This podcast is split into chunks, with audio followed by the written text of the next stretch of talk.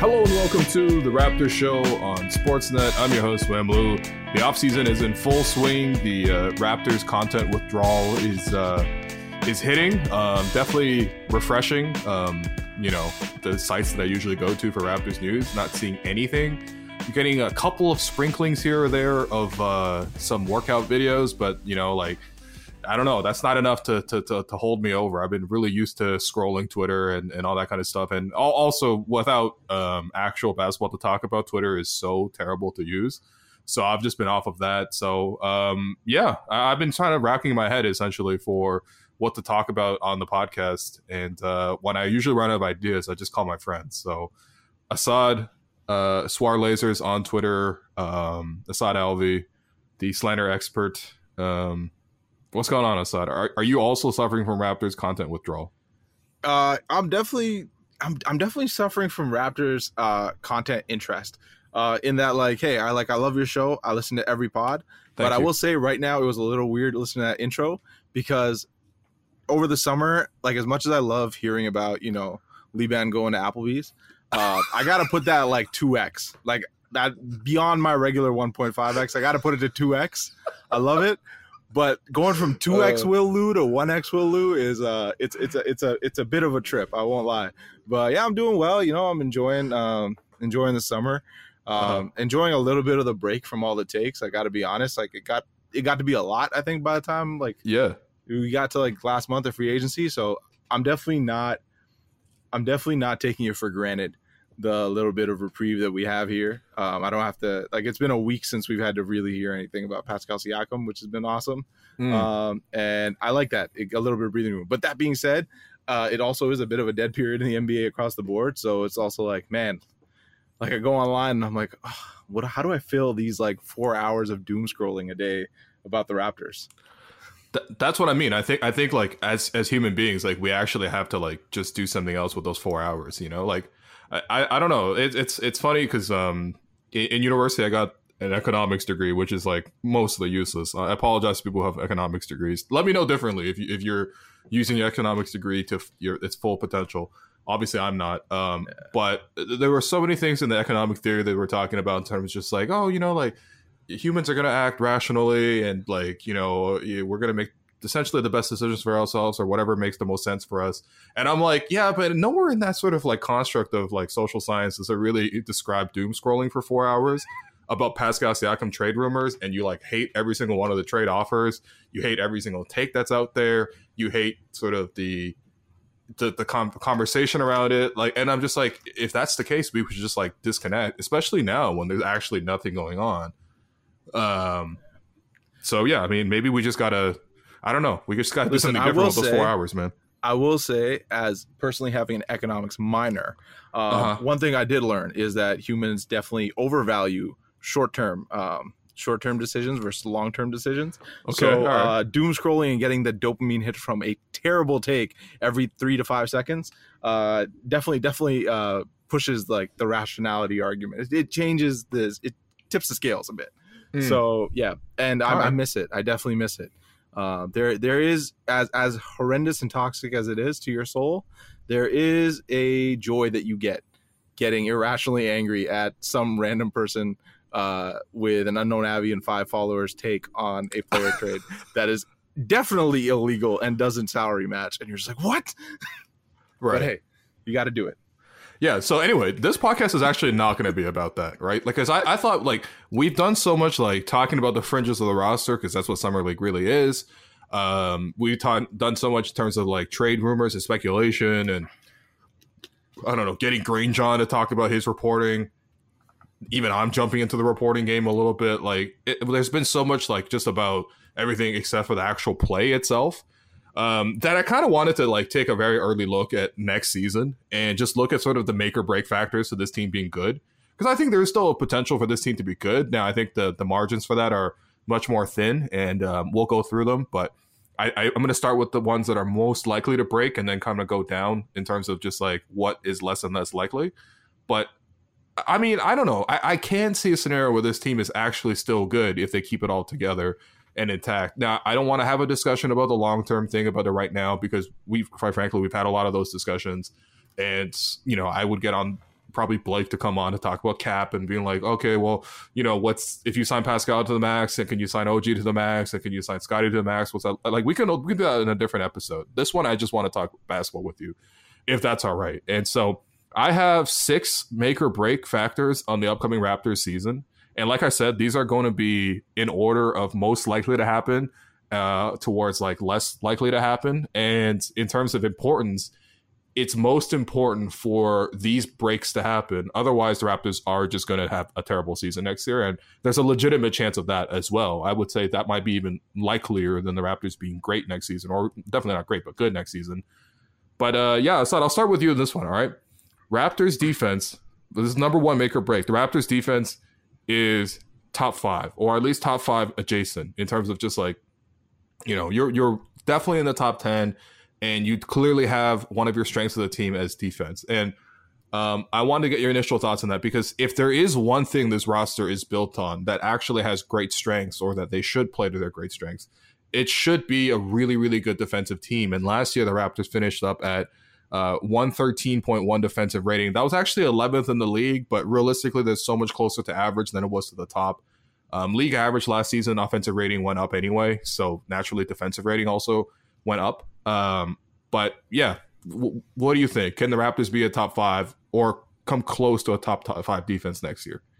They should be. Like it's like here again. If the Raptors are going to be successful in general, it's going to come down to their level of consistency night to night. So like we can just throw that out, out the door right now, right? Like if they were going to be successful, no matter what factor it is, it's going to come down to them being consistent night to night.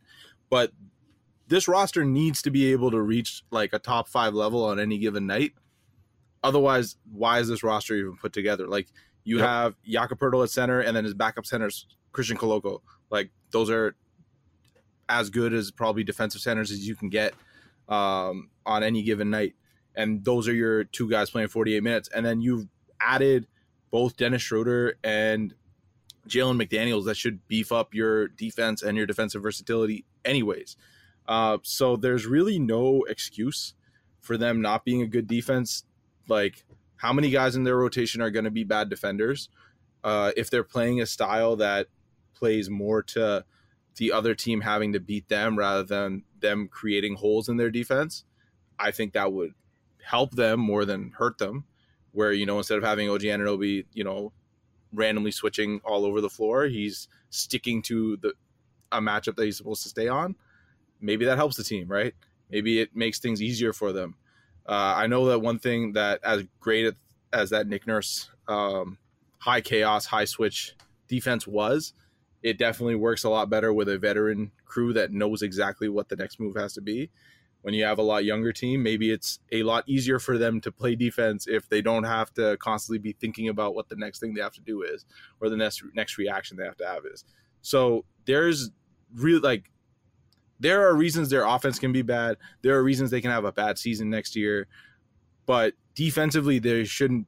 They have no reason to be bad as a defensive unit next year. So if they aren't at a top five level, like every like two out of every three nights, that's just like then like what are you doing with that roster? I got to be honest with you. I don't I don't see what the point is. Yeah. I mean, look, listen, I completely agree with you. Like yeah, I mean, this team absolutely needs to be good at defense because they are built on defense. And last year, I was actually surprised when I was looking at the numbers that they even finished 11th on defense. It, it, felt like so many games last year, the defense just wasn't there available to them. And I think you could break that down into two parts, right? Like the scheme and you know how that ties to the personnel, that their ability to execute that scheme, versus like their togetherness, right? Because like, listen, you could play whatever scheme or you can have whatever personnel. If the team isn't cohesive and they're not together, not playing for each other, doesn't really matter what scheme you're playing. You know what I mean? So I would say togetherness last season was missing. Okay. Um, I don't know how you're gonna just magically fix all that, but you have swapped out uh, a lot of like the leadership structure at least, right? You took away Nick, uh, you let him go. Fred ultimately walked, so you know those are two huge parts of your leadership structure last year who knows? There's a vacuum right now, so I think it can go either way. It can continue to you know stay poor, or that it can really improve. Uh, let me just assume that the togetherness, quote unquote, improves. Okay, because I honestly, unless you're like there in the hearts of these guys, you don't really know how to say that. So, in terms of the more tangible things that we can kind of look at in terms of the scheme itself, you know, I, one thing that was interesting last year. So I thought the Raptors just did such a poor job of defending corner threes last year, in the sense that they would almost give up way too many. Now, at the start of the season, they were definitely trapping everybody and pretty much swarming anybody with the ball, partially because they wanted to play for transition opportunities and, and, and create turnovers and score, which is a good thing. But then again, you're kind of overloading or overhedging your your defense. And what that typically meant was that two guys on the ball in the middle of the floor the easy outlets were always in the corners. And when you looked at the numbers, the Raptors before the the trade deadline, they were allowing 10 corner threes per game to their opponent, which was like top three in the league in terms of most attempts uh, by an opponent in terms of just allowing the most corner threes. They were allowing over 10 a game. And then after Yak came in, I thought they were able to play a lot more traditionally, stay at home a lot more, and they actually improved to only allowing eight corner threes per game, which actually was the ninth best in the league. So they went from third most threes given up to like 22nd most threes given up uh, after the Yak trade. How do you think the Raptors should line themselves up defensively based on this roster? Because to me, it seems more sensible to stay at home a little bit more often, use your length a little bit more often, and maybe double team a little bit less often and live with more contested threes at the top of the floor or even pull up jumpers rather than allowing corner threes so much. Yeah, 100% agree. Like I think like you have your handful of guys that are going to like dig into players like if you have a Dennis Schroeder, you have a Gary Trent, you have a Jalen McDaniels, maybe those are the guys that you have play more pressure defense um, in a half court setting. Dennis Schroeder loves to play pressure like full court mm-hmm. as well. Like those are your specialists who are going to go and get into the ball. But then everybody else, you can like the whole point of being like as physically gifted and having all that length when you have a Scottie Barnes, a Pascal Siakam, and OG Anunoby is that they don't need to press up as much on defense to make up for their lack of size. They already have a lot of size. Like trying to drive on those guys is like you're just being basically, you know, like motion into a hug because of the amount of like like between their wingspan and then their pace and their and like the length of their paces that they take they just cover a lot of ground, like even like if they're just retreating. So if you're trying to attack those guys off the dribble, um, or you're trying to shoot over them, uh, even like in like say you kick the ball out uh, to the corner and OG Anunoby's closing instead of a hard closeout, if it's a softer closeout with a hand up, like that defender, are they really willing to shoot it? Like that's the whole point of having that wingspan is that you can close that gap out a lot a lot sooner and still get a contest, right? So you don't have to be as up on them. You're less likely to get driven by. So like that's the whole point of having these guys. And then if you need to play aggressive in certain scenarios, you definitely can. Like we've seen over the last few years when the Raptors have the energy to run that hyper aggressive system, these players are able to do it for stretches. It's definitely something you want to have in your back pocket, but I don't see the need to have to play it all the time. And especially mm-hmm. in a regular season where like the regular season and the playoffs are completely different beasts. So in the regular season, you kind of have to pace yourself a little bit better. And the Raptors have more tools uh, in terms of players that can play defense this year. Uh, now they probably go like their entire starting lineup minus Gary Trent Jr. is probably like very reliable defensively. Um, you just assume that Scottie's joining that group because he's shown it in flashes. And then on their bench, you've got Dennis Schroeder, You've got Jalen McDaniels. You've got Precious Achiuwa who can show it in flashes, like at very high levels. You got Christian Koloko who's a solid one. Like you have a lot of defenders on this roster, so I think like even just playing it a little bit safer works for them. Would work for them really well because they have the defenders capable of like they don't really have a guy you can really attack in a five man lineup, mm-hmm. right? Like who who do you pick to attack one on one on that team that you feel I mean, really good about? Probably you attack Dennis. Um, but I mean, that's just you typically attack the smallest guy anyway. Um, but I think that the key is sort of like first off, how connected are the Raptors defensively in, in, in the help schemes, and again, that ties into how connected they are as a team. Like that's where you'll see probably the most connectivity, how strongly a team is bonded based on how well uh, they help each other on defense like I don't think it's a coincidence that like the vibes were like at, at its absolute peak in the 1920 season, in the championship defense season, even with Kawhi gone. Um, there they seemed like such a cohesive locker room, and on top of that, when they play defense, like we had we had like like too much basketball. Shouts to him on on, on Twitter, Brad. Um, he had a whole YouTube channel just devoted after every game of like, look at this great help defensive sequence here, look at this great, and it's like a 10 minute highlight video just on defense alone. And it was like, wow, that team, not only was it a really good team, but it was a really great team defensively because they helped each other so much. So the togetherness has to be there. But I also think that like, yeah, you can try to pick on Dennis or whatever. That's okay. But at the same time, like, I, a, I don't think Dennis is a bad defender, and b, like, I think the team has the guys to help out. I think it's just a matter of how much do you help out. And like to me, I, I mean, I, I want to see the Raptors like model their defense or structure their defense at least with this upcoming season more similar to like let's say the Milwaukee Bucks structure their defense. Now the Bucks have some really really great defensive talent and their pieces really really work together. And I and I you know and I know the Raptors are on that level, but at the same time like can I see guys playing in those types of roles right? Can Yak play in the more Brook Lopez type of role defensively? Right now, Brook I would say is more of a uh, option to block your shot outright than Yak, but Yak is very good defensively.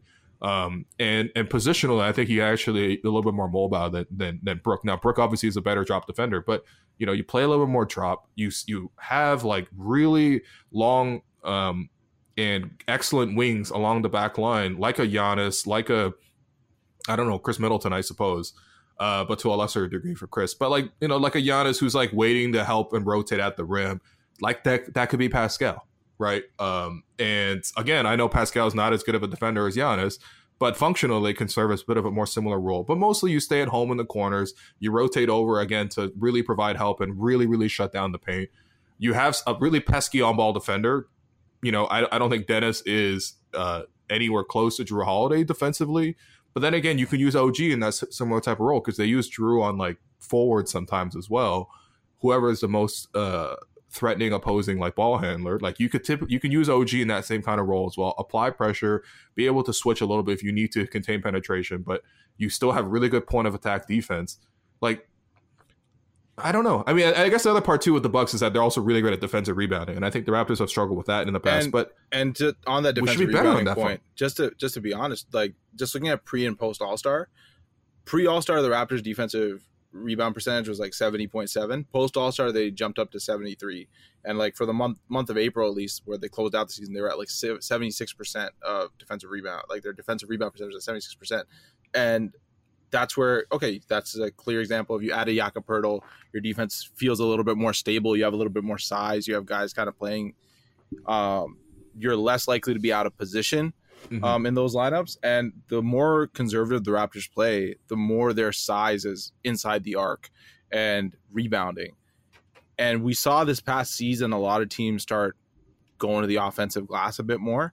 Um, after like a trend of multiple years where people were cutting back on the offensive glass, this season a lot of people, uh, a lot of teams started hitting the offensive glass a lot more. So to make that like defensive rebounding is really important. It's always been an important part of a good defense. And when you play a bit more conservative, where guys are more likely to be in the same positions defensively, uh, possession to possession, you get more consistent uh, defensive rebounding because people are kind of more likely to be in good position for a defensive right. rebound than not, right? And I think it might just be as simple as that. Like if they go a little bit more conservative, you have enough size, you have enough room to like have your guards funnel to all the size that you have. And even talking about the Dennis Schroeder thing, Dennis Schroeder uh, played on a Lakers team that had LeBron and AD at their backline defenders, and they basically unleashed Dennis to be like, "Hey, pressure in the half court, press up on those uh, press up on those guards as they bring the ball up, make them take a bunch of time, and then just in the pick and rolls, make sure you funnel your guy into the big man." And the Raptors have enough big, big guys on the back line that you can funnel guards into. So I, th- I think they have the pieces to be a good defense for sure and I would yeah. expect them to be personally. Like, if they aren't a good defense this year, that that is a massive letdown um, across the board.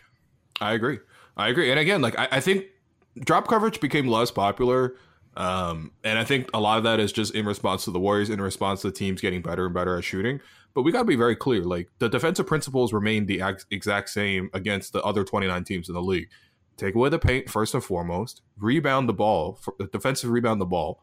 Um, you know, take don't foul opponents, take away corner threes, and live with contested top of the floor threes. And again, one of the stats I looked at for the Raptors was like they allowed the second fewest top of the above the break three point attempts, which I'm like, oh, that's good. But really, when you think about it, it's like that's not actually that good. Like you actually want your opponents to shoot more from those zones because a they shoot a lower percentage from there versus the corners, and b I think that's a sign of like less dribble penetration happening, and they have to bail themselves out offensively by taking a pull up three. Which again, if you're contesting them for most opponents, you should be good. Now, is that going to work in the playoffs and against every opponent? No, but in the regular, uh, we're just talking about a regular season success right now. The top teams defensively last season, the Bucks, um, which is you know a drop coverage with essentially two bigs, a really one really great shot blocker and another really great help shot blocker. The the Cavs, who were in contention with the uh, with the, the Bucks for top defense, also a, a drop big in Jarrett Allen, and also a really good help defender and and, and, and Evan Mobley right? And like, so th- I think that strategy does work. Now, does that work all the time in the playoffs? Probably not. But like, I, I think regular season wise, that it, that is the Raptors do have a potential to a change their scheme, and I think that with the personnel they have right now, they should be a really good defense. And again, I agree with you. I'd be very disappointed if so. That's that's the first break. All right, the Raptors improved to being a very good defense. I, I, don't care top five necessarily, but I mean like defense is a strength of the team again. The number two thing that needs to break right is that essentially, I'm, I'm going to call this Scottie Ball. Scottie Ball has to work, or that Scottie Ball does work for this upcoming season. And I, what I mean by Scottie Ball is that, like, it's not that he's going to come in and average like 20 a game and eight assists and eight rebounds and, and make an all star team. Like, that'd be ideal. And that is certainly one potential outcome of Scottie Ball. But I think what I'm what I'm thinking in terms of Scottie Ball is essentially the Vision Six Nine strategy. And realistically, the way the Raptors are going to have to play is that if you're going to have Scottie, OG, and Pascal on the floor at the same time for the most of your minutes, one of those guys has a significant size advantage every single game. Like I, there, you'll struggle to find opponents that you're going to run into where they don't have somebody weak guarding them. You know what I mean? Like, let's say you know, like maybe not against the exact top teams, but let's say you play Cleveland, for example, right? One of those guys is going to be guarded by um, a Donovan Mitchell for example. Just in that starting five, like one of them's getting guarded by Donovan Mitchell. One of them's getting who, who's their starting three next year? Max Strus. Like Max Strus can be guarding one of those guys. So you have two guys that you have size mismatches against. So whether that's Scottie has the mismatch, whether that's OG has the mismatch, whether that's Pascal has the mismatch, play through that mismatch as your primary source of offense in a half court. Figure out ways that you need to attack those mismatches in terms of how you space out but realistically, that is the driver. Like that's Vision Six Nine. That's Scottie Ball in terms of him being the main facilitator. Is that he can recognize where these mismatches are, deliver the ball to those guys, or if he's the one who has the mismatch, he actively and consistently attacks that mismatch. As long as you do that, I think the Raptors' offense it's not going to be great, um, but at least it should be functional enough where you can get a decent shot going down the floor, or at least one that makes sense. Yeah. So and. Yeah, I think a key is like when you're viewing Scottie Barnes is understanding that who he is as a player. He's at, like you don't measure his impact by his box score. He's not. That's not the type of player he is. So like if you have a big wing who is a playmaker first, the way you have to uh, like the way you measure how well they're doing isn't by like you know how many triples doubles they have or what like their final point total and all that is. It's more hey, what is their impact on the court? Like, what are the impact metrics actually look like for this person? It's a reason why we can say like even like like at the smallest level is like Kyle Lowry as a point guard. There's not a single season where you would look at his stats and be like, oh, he was like the best point guard in the league or one of the best point guards in the league. But he was for a large stretch of that like one of the best like leaders of a team that you could have to run your offense in the league because the amount of impact. And what Scottie Barnes does, and what the going to be the keys to handing him the ball on offense is how well is he controlling the pace? As you mentioned, how how quickly is the ball finding the correct mismatches and making the right reads? And making the right reads may not always end up in Scottie Barnes gets an assist. Like in the same way that hey, if Scottie Barnes ends up with 12 assists, but they're all just kind of like him dribbling around the entire clock and then spoon feeding a an open three or spoon feeding a layup, and it's just oh, I'm the last person to pass the ball to a bucket. That doesn't that may not lead to a co- cohesive offense as we see like you know like as good as Chris Paul is we see at times where someone who has that controlling of a hand on your offense can kind of like bog down your offense a bit and limit it where it's like okay we're not getting enough touches the ball's not moving enough it's getting stagnant versus hey maybe Scottie only has 5 or 6 assists in a game but his pace, his decision making that he made completely changed the way the game was. Where he led to the he made the pass that led to the open to the pass that got the open shot, right? Mm-hmm. Where it was his attack, like his drive in the paint that collapsed everything that led to the kick out and then the pass pass open three, right? It's definitely more important to view him next season, not just on his stats. And I'm sure his stats will be good just because he'll have the ball more and he's playing big minutes. Like he'll have good stats, but it doesn't like basic box score stats are not going to measure where, whether Scottie Barnes is having a good season or not. So my biggest thing from him is like, hey, when like we noticed it in fourth quarters this season from time to time. We noticed it in his rookie season a lot, where he comes onto the court and he's just like magic in terms of like the activity that he creates and just the decisions he's making on the fly.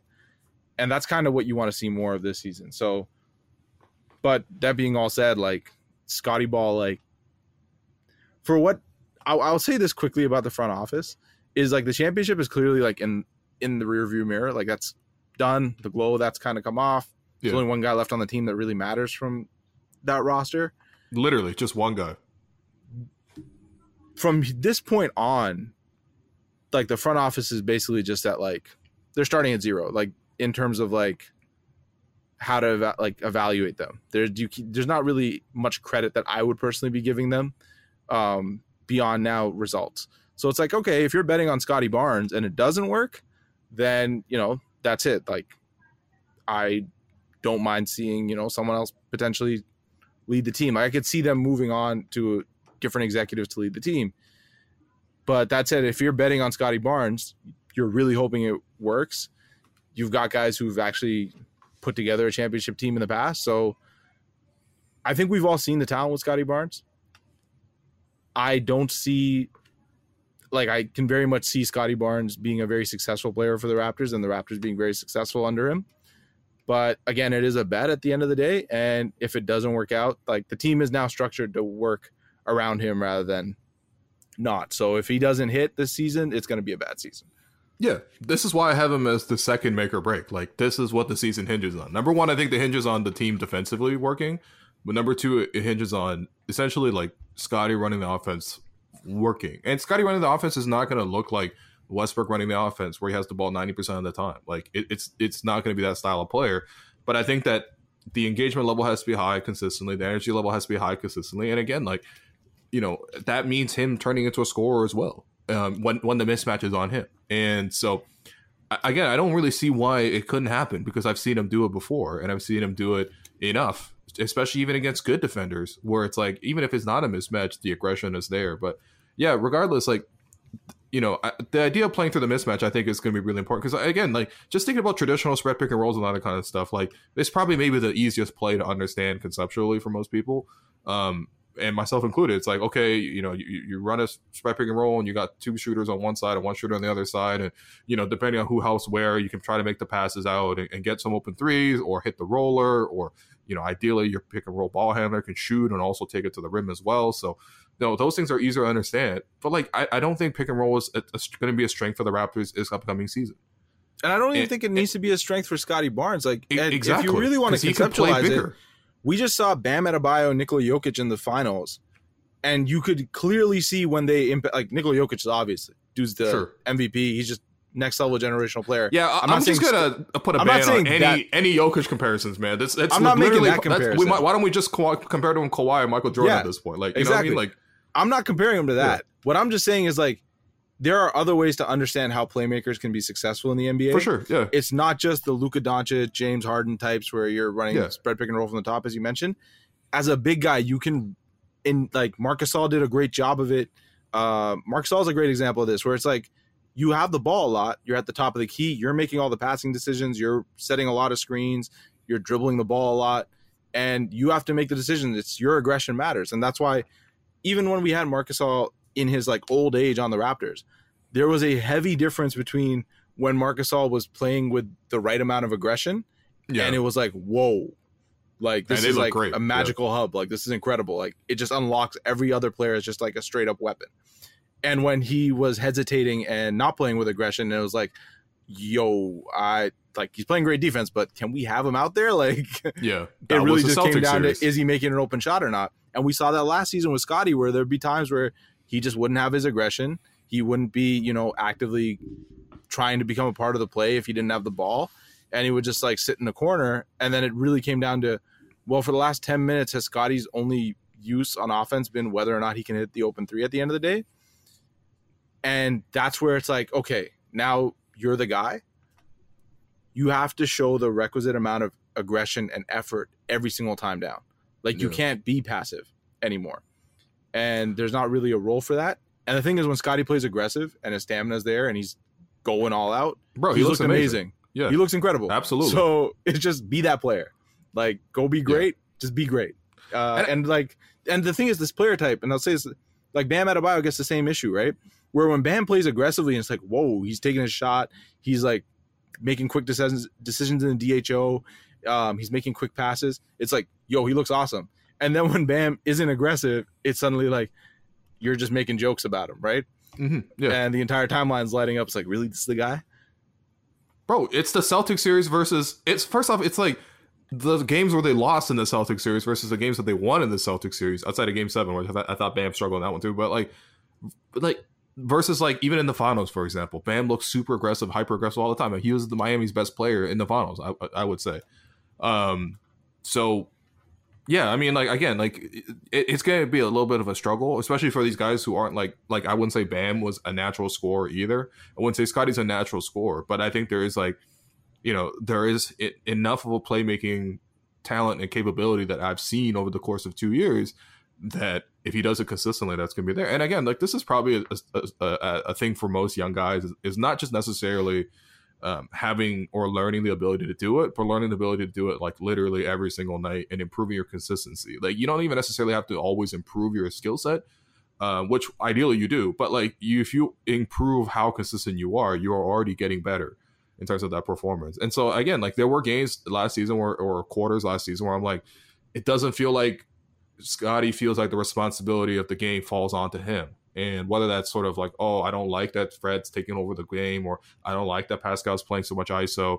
Like you could say that, but now one of those guys are gone, uh, and so there is actually you can't just default against it. You know what I mean? Like, oh, it's not my night. I'm just gonna have to like step aside and let other people run it. Like the the Bucks stopping with Scottie this this coming coming season, and so that's I think that's part of it too. But that, that's more like I don't know. That's not necessarily. And on that specific note, on that specific note, yeah. Personally, I just think that's like a terrible way to put, like approach basketball. If you're the best player on the floor, you can make your impact felt on or off ball. Like Nikola Jokic, at no point does anybody worry whether he's on or off ball because he's always impacting a play. Yeah. Where yeah. if you're off ball, guess what? You can just time your cut perfectly. You can go and seal, like, set a screen, get a switch, and then seal that guy in the paint and then call for the ball in the middle of the floor. Like, and those are things that when Scottie's engaged, he does all like really well and he's mm-hmm, amazing. Mm-hmm. And when he's not engaged, it's suddenly like, okay, well, that's when you start seeing like, okay, there's a lot of passivity. Maybe you don't have a, the right hierarchy on offense, whatever it might be. But realistically, like at the end of the day, this is basketball. Go play basketball. If you're the best player on the full, whether you're on ball or off ball, you should be doing what's best for your team to create advantages um, regardless of who has the ball on the floor. Yeah. So that's and that's all I hope from from Scottie next season is that he comes in knowing that the responsibility of the franchise is now on him at mm-hmm. a higher level, and he applies his talents because he's so talented. Absolutely, like, there's no like I legitimately there's no question about the talent of Scottie Barnes. It's just the question of can he actualize it uh, yeah. this next season, or are we going to keep pushing it down a little bit more? Yeah, again, this is make or break, so you know, no pressure, but uh, it's number two on uh, uh on the list. Uh, number and to be clear, like it's make or break for the Raptors, not Scottie Barnes. Like uh, Scottie yes. Barnes pops off in season four or five, it's still great, but for next season, you really need him to pop off a little bit early. Listen, we need it to happen short term and long term. So yeah. you know, uh, yeah. Uh, number three in terms of make or breaks on the upcoming Raptors season. So the Raptors have to successfully replace Fred on the aggregate, and I'm looking at Fred in two components. Okay look here, Fred. Number one, and I pointed this out in the free agency, in the lead up to free agency, like why it was important for the Raptors if they lose Fred to bring in another playmaker, which they ultimately I did with Dennis Schroeder. But one of the things I was looking at it was like, yo, Fred was driving the ball 14 times a game. That was like a top 15 rate in the league. And you, there wasn't an obvious candidate on the Raptors to take on 15 extra uh, drives per game or even 10 extra drives per game. There just wasn't, I didn't think we had the, the, the capacity to that degree. Um, so I, I think A, you got to replace 14 drives, and then B, you got to replace a guy who made three threes a game um, taking 8.8 attempts per game. Now, actually, I don't think we actually need to replace last year's version of Fred. We need to replace the 21 22 version of Fred, where he was hitting 3.7 threes per game on 10 attempts per game. That's actually the Fred that we needed last season, and ultimately we didn't get it last season. So, realistic, I'm not even looking to replace last year's Fred. I'm looking to replace all star level Fred, who was at, again, making almost four threes uh, a game for you on 10 attempts per game on the drives portion, I think Dennis might actually have it covered to some degree. Dennis last season, even though he was playing on a team which the Lakers were a mess all season, right? Whatever. Until they got it together post All Star. Um, but like the Lakers also had a lot of offensive weapons, right? Like Austin Reaves was a weapon for them. LeBron obviously is a weapon for them. AD is a guy who's going to play a lot, you know, um, every other night uh, offensively and, and dominate. So like there are other guys that were prioritized and then of course they were playing with Westbrook for the first half of the season before the trade deadline.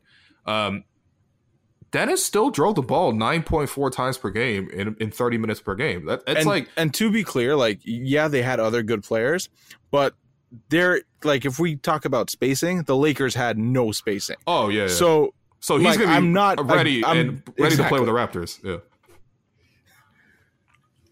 So that's yeah, exactly. where I'm like, Dennis yeah. Schroeder should do really well. Also, just to talk about Dennis Schroeder really quickly, like one point that uh, I noted with him was when you looked at his possessions, his two best seasons were uh, the only the only two seasons where he really played a lot of possessions where he was nominally the shooting guard were when his metrics like looked the best.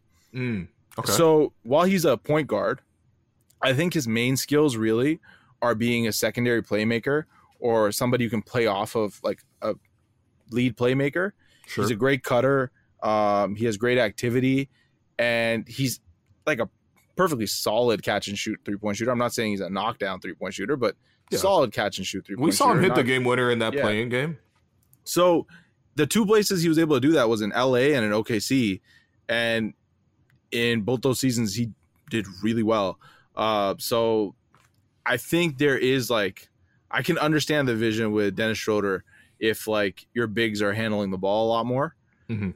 where he might be a better off ball fit just in general, uh, even if his raw shooting isn't the same.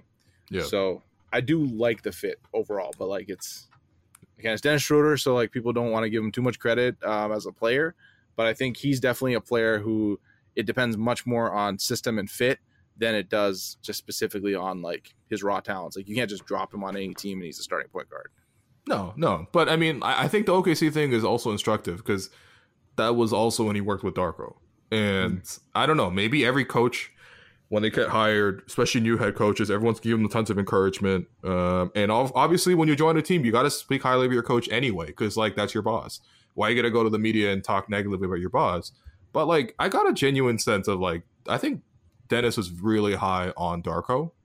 It seemed like Darko was a big reason why he signed in Toronto. I, the other big reason is he went from the making the minimum to making like making two million to making like thirteen million. That's pretty big. That's a big reason too. Um, and also there's a big opportunity here. But I also think that he was encouraged with the idea of working with Darko. We talked about it repeatedly. Talked about sort of how Darko ran things in OKC even when he was an assistant. So I think if nothing else, Darko was there on hand for Dennis's best season as a pro was that that year with the three point guards with him, Chris Paul, and, and Shai. And whatever, like he's not going to play with any other point guards really here in Toronto. But I, I do think that like at least Darko's really got up up close look at what would make him successful as a player. The other part of replacing Fred in the aggregate, which I don't think is so much replaceable in terms of the driving, is so again, ideally you're replacing 2021 2022 Fred, who is making 3.7 threes on 9.9 attempts per game. Let's just round that up to say four threes a game on 10 attempts per game. Last year he's down to three attempts, uh, three threes made on eight uh, on nine attempts per game. So whatever, three point shooting was a problem last year, obviously. Dennis last season, even with other guys creating and, and playmaking all that kind of stuff, he only made one three a game on three attempts per game. And that was right in line with his career average in terms of just like what he would typically do as a shooter. One of the things I think for him is he's not really a movement shooter for a guard, not really a pull up shooter for a guard, at least from three. And he kind of has a st- like standstill, kind of almost a bit of a set shot, which I feel like it makes him a little bit even tougher for him to get shots off. Plus, he's actually quite good at driving a closeout. So I actually would prefer him driving more closeouts than just shooting over a closeout. Regardless, you have that does not come anywhere close to replacing. Our goal is to get three more threes on seven more attempts per game. And that's going to have to distribute based on the rest of the team. So, aside, is there any sort of obvious candidate or some way that we can sort of magically make, again, Fred appear in the aggregate um, right, in terms so, of the three point shooting? So, the first two is just like, all right, OG and Gary both like shot one less three a game last season than they did like in the prior two seasons. Okay. So okay. Like, all right, both of them have to shoot more threes. And I think like that was an issue with especially last season with OG and Gary kind of having like cannibalizing each other's looks, where it's like, well, it's either Gary or OG that's going to get the spot up look once mm-hmm. the help gets drawn. Uh, so it's like, hey, you know, both of them are going to have to shoot uh, a couple more pull up threes, maybe a game, or maybe they just get more spot up looks. Okay, can Each... can they stop both both of them? Can they stop doing the one dribble mid range oh, pull up? Yeah, I think like Gary's that... better at it than OG, but like both guys, just take the damn three.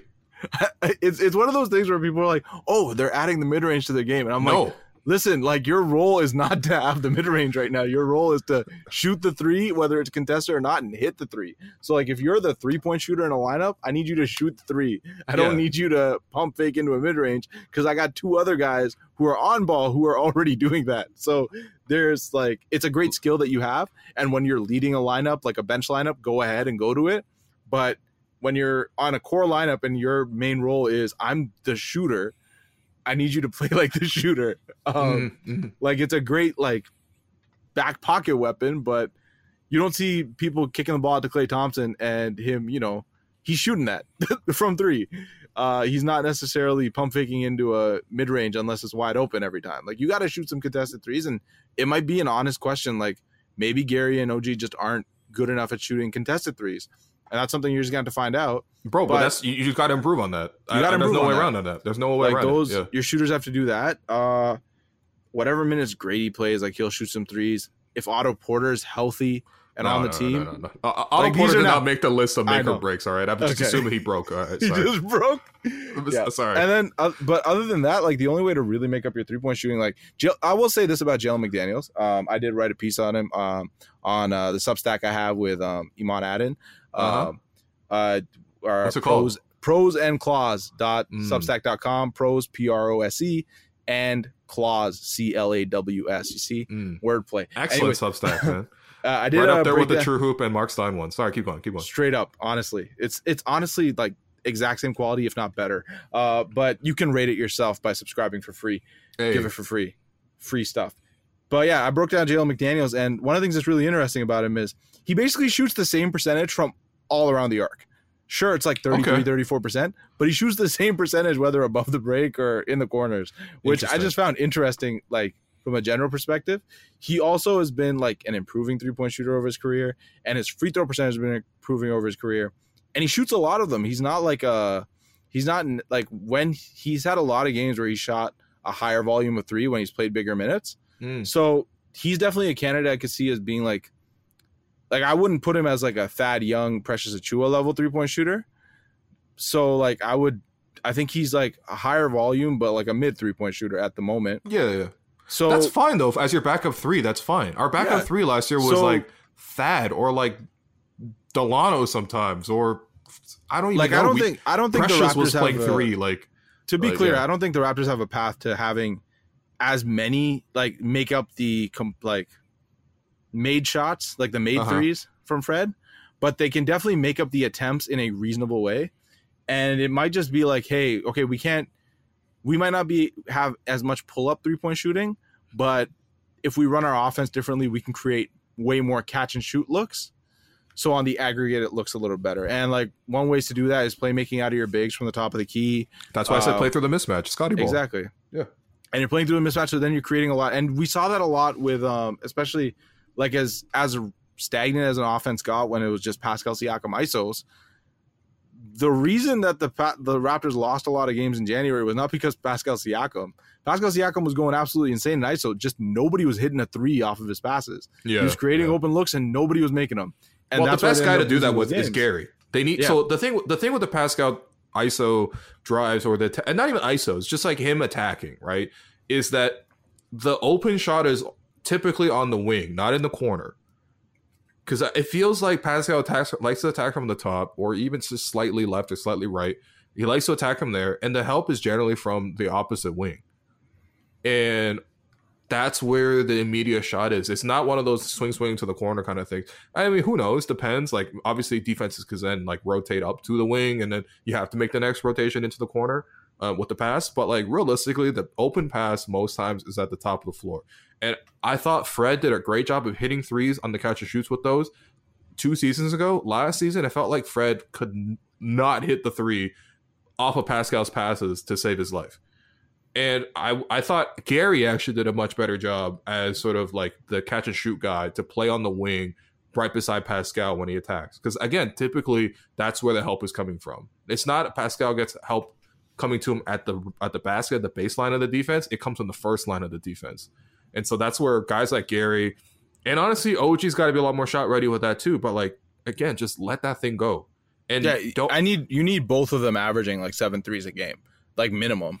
Where, which should be doable, man. Which is totally doable with the amount of minutes they play and like the looks that they're gonna get. And realistically, like last season was a down like OG Anunoby had like a normal shooting year at the end once it got to the end of the season. Yeah. But like not only did Fred have a down shooting year, Gary had a down shooting year as well, from three at least. Hmm. So if Gary rebounds to where he was the three seasons before then, where he was like a 38, 39% three point shooter, um, again, he's really good at catch and shoot three point shooting. So it's it's more like if you can create more of those type of looks for him, he's going to be fantastic. And playing off of Scottie and Pascal, he should get a lot of those looks. It's uh it's actually remarkable when you look at Gary Trent Jr.'s stats. A lot of his threes are assisted by Pascal Siakam, and when he doesn't play with Pascal Siakam is when he's played some of his worst minutes for the Raptors. Yeah. So I'm not saying he's a Pascal merchant, but like he's a Pascal merchant, and he should be in the starting lineup on that basis alone.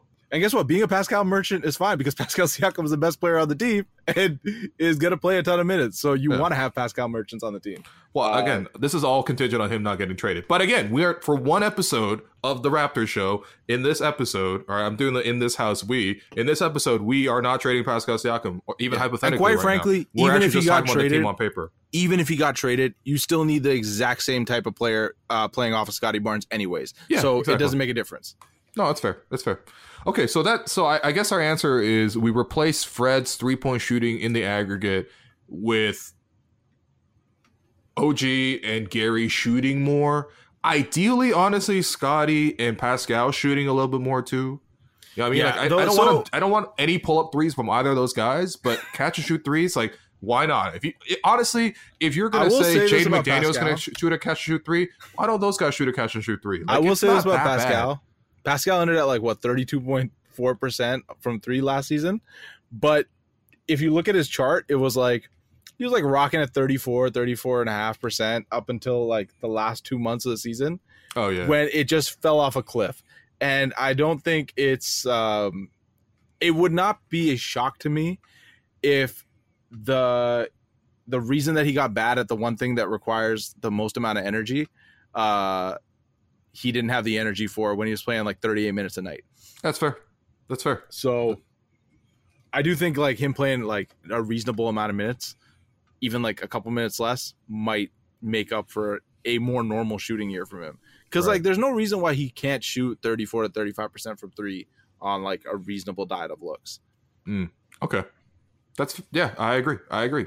And then honestly, whatever three Scottie gives me, I'm gonna take it as a bonus. And but I, I do expect him to take those and you know we'll we will see. I think Nick also came in with expectation last year, and it kind of was there, but it kind of wasn't. Who knows? Ultimately, that is the end goal. So why not we just start doing it now before we hit the end goal anyway? But uh, if we're going to be completely honest, you're not really replacing all the three point shooting on that team. Uh, and on last year's team, might I say, and everyone already knows this as a Raptor fan, was already deficient on three point shooting. So we're starting to hit like you know rocky rocky waters on this boat. Next one, sensitive topic from last year. So this is the fourth make or break. my thing is just can the clutch performance regress in a positive way? And this is what I and this is really honestly sometimes when I think about this last season, my lasting impression is just how many times the Raptors managed to lose games in a creative way. And I was like, half the react pause was like, all right, guys, this is what happened on the Raptors game today. They lost it in your way. It was D'Angelo Russell won the game on a rip through foul. We saw a game lost because Nick Nurse mismanaged his timeouts. We saw a game lost because oh the the the official told Nick Nurse that he had a challenge, but he didn't have a challenge, and therefore he burned a timeout. Oh, we saw a game lost because uh, uh, you know Demar- Demar's daughter was screaming on free throws and they missed half of them on the whole game. Like they found ways to lose game in game out, and it was always crunch time games that they lost. And I was thinking about it, and I was like, last year the Raptors were 19 and 25 in, in, in crunch time scenarios. So essentially, it was within five points uh, in the last five minutes. In those games, the Raptors were 19 and 25. Compared to the season before that, the Raptors were 26 and 19 in clutch scenarios. The Raptors were one of the worst teams in the clutch last year, and the team before that, they were literally the second best team in the clutch. And that doesn't make sense to me. That was actually mostly the same roster. So to me, I'm thinking, is clutch performance not just like look, obviously there are certain players like a Kawhi Leonard who give you everything you ever want in crunch time, that security, that execution, and everything's great. I'm not discounting that factor whatsoever. But can we also acknowledge the fact that clutch performance might have a huge degree of variance? Because there's no reason why the 2021 22 Raptors were one of the clutchest teams in the league, and last year they were one of the worst.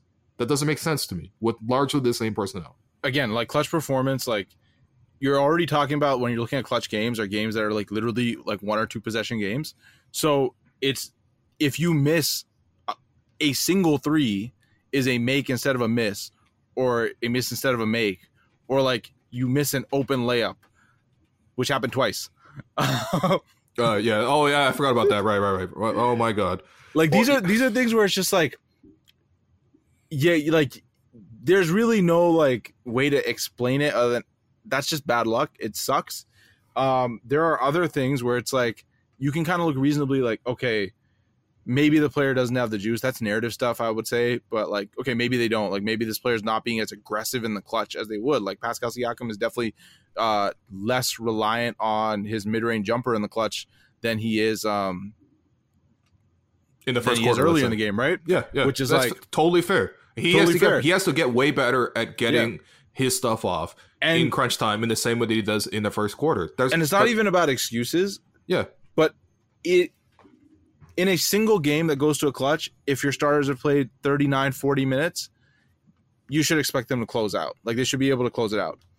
If every night is going into clutch zone and they're playing 40 minutes every single night, hmm.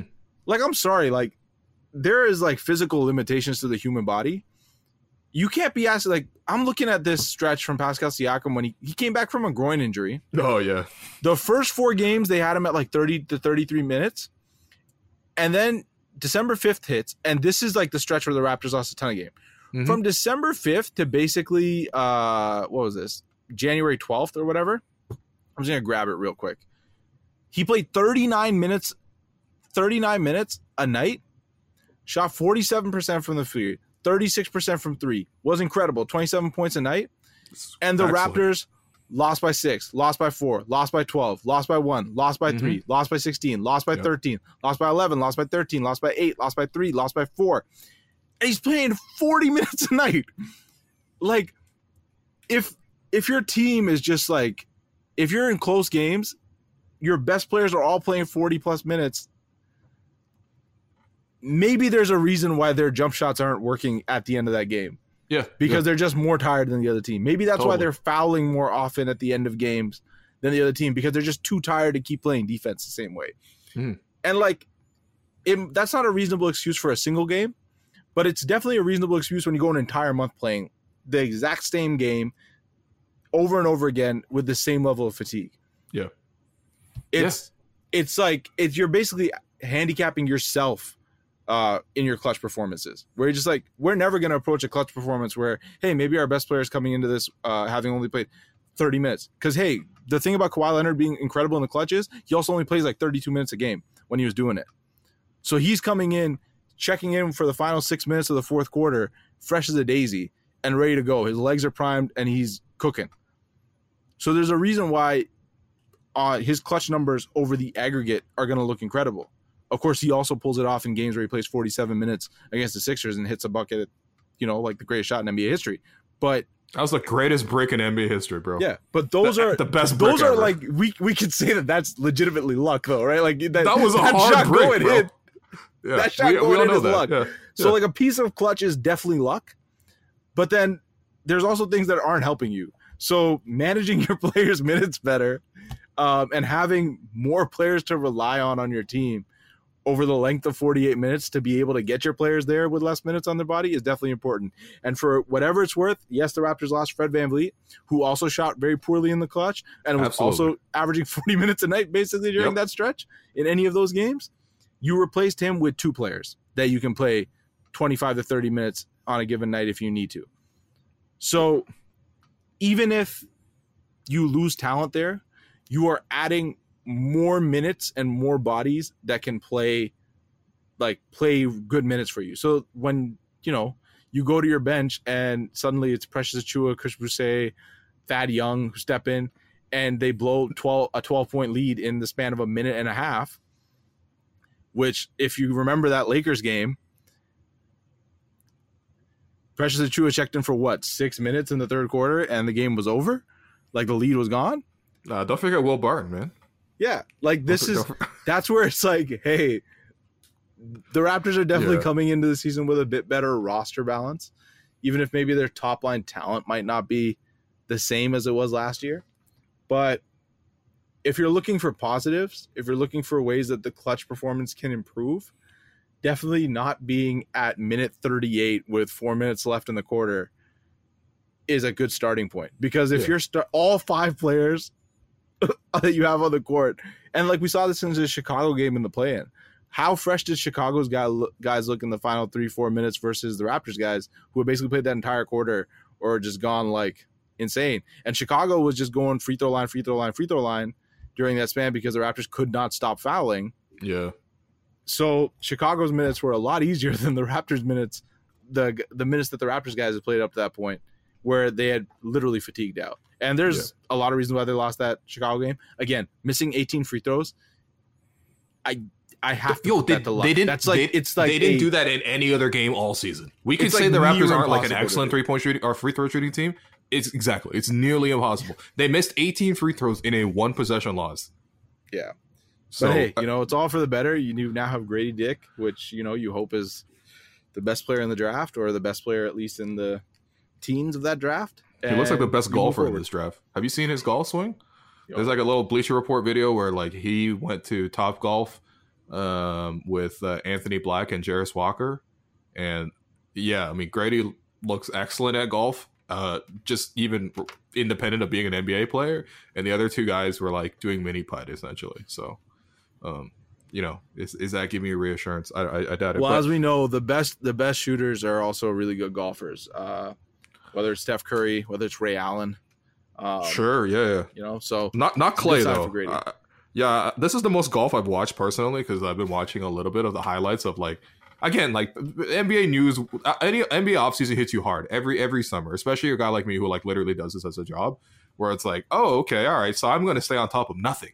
You know what I mean? So like, yeah, I will watch Steph play golf versus Travis Kelce and uh and, and Patrick Mahomes. Um and yeah, you know, Klay looked horrible in that one, but regardless, uh, I, I think part of what we're saying in the clutch thing too, because again, like I, I I can't stress this enough. The Raptors, the pretty much the exact same team, went from 26 and 19 in clutch to 19 and 25. That is a six game swing in just the standings alone. And Okay, the and Raptors what last was their season, record last season? it was Yeah. 48 and then 41. Like that almost by itself explains the entire variation of the whole season. Now, of course, you could put in all the other stuff. I agree with all the other stuff.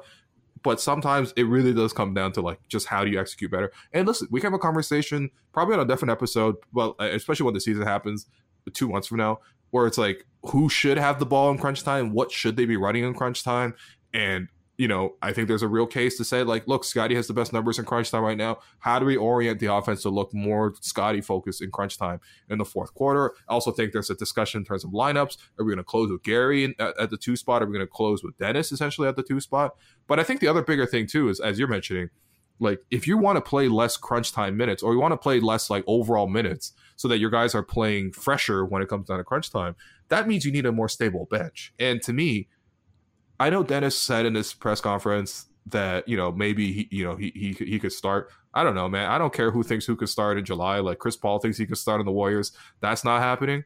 At least not a sustainable way. But to me, what makes the most sense is I've seen games in the last two seasons where Fred has been missing, where Pascal and Scotty are the main playmakers. It looks okay. It, it it's not like exceptional. It's not game breaking, but it looks okay. And so you put Gary with that group. I've seen that work. I've seen that work on, on a multiple levels. Um, what I have seen not work is Gary as your sixth man coming off the bench. Um, his numbers suffer. The team's numbers suffer because he's never going to pass the ball in that scenario.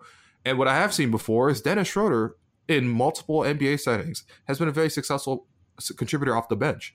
And so if you can have Dennis essentially running your second unit so that you're not cratering every time you go to the bench, then all of a sudden you can afford to play these guys less minutes. You know what I mean? So that's another make or break kind of thing. But again, that's those are discussions we'll have in the course of the actual season itself. I, I, just think at some point, clutch performance, like yes, I agree it's a it's a skill issue for Pascal, but I also think it's just like a luck issue. Like so much luck goes into crunch time that uh, I'm just hoping that it, even if the Raptors are an average crunch time team, let's say the Raptors instead of being 19 and 25 in crunch time last year, they were what 22 and 22. That puts the Raptors already at 44 wins. Do you know what I mean? Like it's so. I mean, I'm not saying the analysis is that simplistic, but I also think that like crunch time can be very noisy. So my fourth thing is just crunch time regresses positively. The my fifth thing, and I want this I'm going to present it to you as a, a multiple choice. Okay. But Actually, essentially, sorry, one second before we get ahead, to the fifth thing. Just because I know people go, well, you can't just assume that crunch time games. Maybe it's like the Raptors are more likely the crunch time team that they were last season than the season before. I'm just gonna count the three. I'll, I'll count three games that you could just say flip the other way. Kyrie Irving before he blew up the new uh, the Brooklyn Nets hits a game winning three on us, and mm-hmm. then everything goes to hell like a week later. Scottie Barnes misses a wide open layup against the Atlanta Hawks that would have won the game. Yep. Gary Trent Jr. blows a wide open layup against the New York Knicks that would have won the game. That's oh, already three. That's already three too, games. Yep. Yep. Yep. That's already three games. I don't even have to mention anymore, to be honest, because that already gets you to what forty four wins. It gets right. you halfway there. And, and those sure are skill issues ones. because you can't tell me that Scottie can't make a layup or that Gary can't make a layup. You know what I mean? So like, I'm not saying that like stuff happens, but like, yeah, stuff happens, man. This is a PG podcast apparently, so can't swear like I used to. But anyway, um, the, the fifth thing, right, is just in terms of the make or breaks, is just one of the young guys click to a different level. And so I'm going to give you a multiple choice, and maybe you could, maybe you can select multiple answers that apply. Okay, but uh, A is Gary starts playing defense again. All right, so that's that's A. B, Precious buys into a role that he wholeheartedly buys into a role that serves the team. Okay, that's B. C, Gradey is actually immediately playable, probably like 15 minutes a game off the bench, but Gradey is immediately playable and not like, let's just say he's a net neutral as a rookie. All right. Um, and then D is Christian stops fouling everyone and is actually able to stay on the floor. So I want you to tell me which ones you think actually will happen because I need one of the young guys to click for All more right, depth I off think, the roster. I think a better way to maybe is just to rank them. Okay, uh, sure. Yeah, I think number one of those four is I think Precious Achiuwa. I Precious Achiuwa works way too hard going into his final season on his rookie deal to not be able to find a role and stick to it. Mm. And we've seen him find a role and stick to it and look incredible and I think that he approaches the game like too professionally off the court, like in terms of how hard he works and how he approaches the game of basketball, to not be able to find that. I, I think agree. that he's a hard worker. The like the skills he has physically, like where he gets into trouble is when he has to actively make decisions with the ball. And if the Raptors run an offense where they're moving the ball handling to a Scottie, a Pascal, uh, uh sorry, the playmaking to a Scottie, Pascal, Jakob from the top of the key, and Precious Achiuwa, all he has to do is focus on cutting and setting a screen and hitting the paint hard. I think like there are a lot of players that are that have been on the Grizzlies the last two years that have played that you know have similar you know size and skills as Precious Achiuwa has, and they've played very successfully. And I think that he can have a role that he can really perform well in because he's just too athletic to and too works too hard at his game not to be able to do that. And we've seen him do it. Hmm. So I think working in a system that's not Nick Nurse's system, where it's like, yo, you better hit that corner three, or else I don't know what to do with you, hmm. um, will help him a lot. So that's one. The next one I think is, uh, I think Christian fouls less this season. In general, I think if you're playing, if we, if you know the Raptors play a more conservative system, it should just make things easier for Christian. Uh, also, I just think that getting one of the Christian's biggest problems last season was just that he was just too like he just looked like a rookie, like size wise, like physically. Yep. An entire season of NBA gyms and working out, you hope that he just comes back a little bit bigger and stronger, doesn't get pushed off and pushed off his spot to bad position as much, so then he has to foul less. So I think that's very doable. A lot mm. of that's position based, and also now it's like before Christian Koloko was working out with Jamaal Magloire and the coaches. Now he's had the ability to work with Jakob every every night or every day or in every practice, which is for what it's worth. I think Christian Koloko and Jakob are very much like that is a career path that Christian uh, can follow. Is Jakob career path? It's very doable for the skill set that he has. Uh, then third, I would put Gradey Dick. I think Gradey Dick being playable. I think it's a bit of a long shot just because I don't know if his fitness is there. I think his body's a little bit behind. He's still really young physically. Mm. So I think maybe like midseason he can start playing like regular minutes. I think the offensive skills are there. I just don't think his fitness level in terms of stamina and his defense is really there to be able to bang with NBA players. Mm, that's fair. And then last, I'll just put Gary playing defense. I'm sure he could play defense. I'm just not going to bet on that because, like, whatever. I don't think he needs to play defense, like, at a high level. Why? No, no, he, no. Everybody needs to play defense, bro. No, That's no. not. Everyone needs to, to play me. defense. I don't think he needs to play defense at a high level. He doesn't need to be the league leader in steals and a defensive stopper. I just need him to not. Bro, I love when he was that though. Mistakes. Did you not enjoy when he was doing need, that? Not, not, not fully. I got to be honest. Like, a lot of those deals were just like because he was still fouling a lot while getting those deals. Like it wasn't like it was needless gamble. Still, I would rather him just be more sound defensively than him be like a lockdown. Bro, defender. he could be sound defensively. Then he's just a regular size NBA player being sound defensively. Guys shooting over him or going That'd around be, him. Like, yeah, I actually kind of. I don't. I don't mind if he's like gambling for the ball as as much. You know, like. Like that'd well, be great actually, if he can pull it mind. off. What that'd be great. I, I just mind, think it's. I just think it's the least likely to happen. That's fair. That that's that's fair. That that is absolutely fair. Um, yeah, if if I had to rank them, my thing with the Precious and Christian thing, like I, I, I, wholeheartedly believe in their talent, but I also think as young guys, you have to decide like who you want to be in this league. And I think every young guy comes in the league with like, well, not every, but like most young guys come into the league with like star aspirations. Like if you were able to give like Gradey some true serum, he'd be like, "Am I going to the league to be Reggie Miller?" And like realistically, he's not going to be Reggie Miller, bro. But like because just the, the odds are stacked against him um, to be like literally one of the five greatest shooters of all time. Um, but I think that's like the level of belief that these guys have, and like just like in life, like reality is going to hit you in the face at, at, at, certain points to be like, look, you are not him, or like you are not going to live up to every single thing that you come into when you think about who you're going to be at, when you're 20 years old. Um, but at the same time you have to think about like in a more practical way like what are the things that are going to be useful for you? Like for precious i admire that he wanted to play like a playmaking wing. I admire that again like you give precious some truth to him he probably tell you he, he thinks his future in this league is like a Giannis type. You know what i mean? Like and we all know that that's not really what is most likely going to be the outcome for him but you have to decide like what is actually going to a get you paid and B, like what's gonna work in terms of contributing towards wins for this specific team. And that's what coaching is going to have to come down to. That's what management is coming down to. And also on an individual level, you have to decide and be real- realistic with yourself. Like for a guy like Christian, yeah, he just only played one year. He's got uh, you know two years left on his contract. But honestly, if you've been around and you saw like Dalano and what, what happened with Dalano last two years, like Dalano also showed promise. Lana was also like, hey, maybe he could do this. And he also played some backup minutes. It was intriguing. And boom, what happened after two years? The guy's now in Boston with like a partial guarantee, with no guaranteed future to be in the league, even as of next season. Right? So, like, you need to find your way in this league much quicker. Establish yourself as like, this is what I do. This is why I should get paid. This is why my coach should play me. Right? And it. I'm not saying like screw your dreams, but like you got to at least figure out what's going to keep you paid and employed first and foremost, and then build off of that one skill. And yeah, so and again, if, if Precious Christian, and Christian could figure that out, Christian I think has a clearer path. I think because I think Christian obviously with the size, Jakob just got paid four eighty. By the time you get to that point, you could be getting paid like four one twenty. So I'm saying, and for Koloko, like we saw last year, Koloko was fantastic on defense. Like his biggest issues are fouling.